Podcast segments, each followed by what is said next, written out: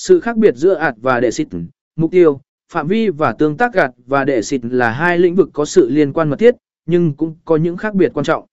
Trong bài viết này, chúng ta sẽ đi sâu vào sự khác biệt giữa ạt và đệ xịt, bao gồm định nghĩa của từng lĩnh vực, mục tiêu của chúng, và phạm vi mà mỗi lĩnh vực đảm nhận. Chúng ta cũng sẽ xem xét cách mà ạt và đệ xịt có thể tương tác và làm phong phú thêm sự sáng tạo trong nhiều lĩnh vực khác nhau. Điều này sẽ giúp bạn hiểu rõ hơn về sự khác biệt giữa hai lĩnh vực này và tầm quan trọng của sự tương tác giữa chúng. Y giới thiệu sự khác nhau giữa ạt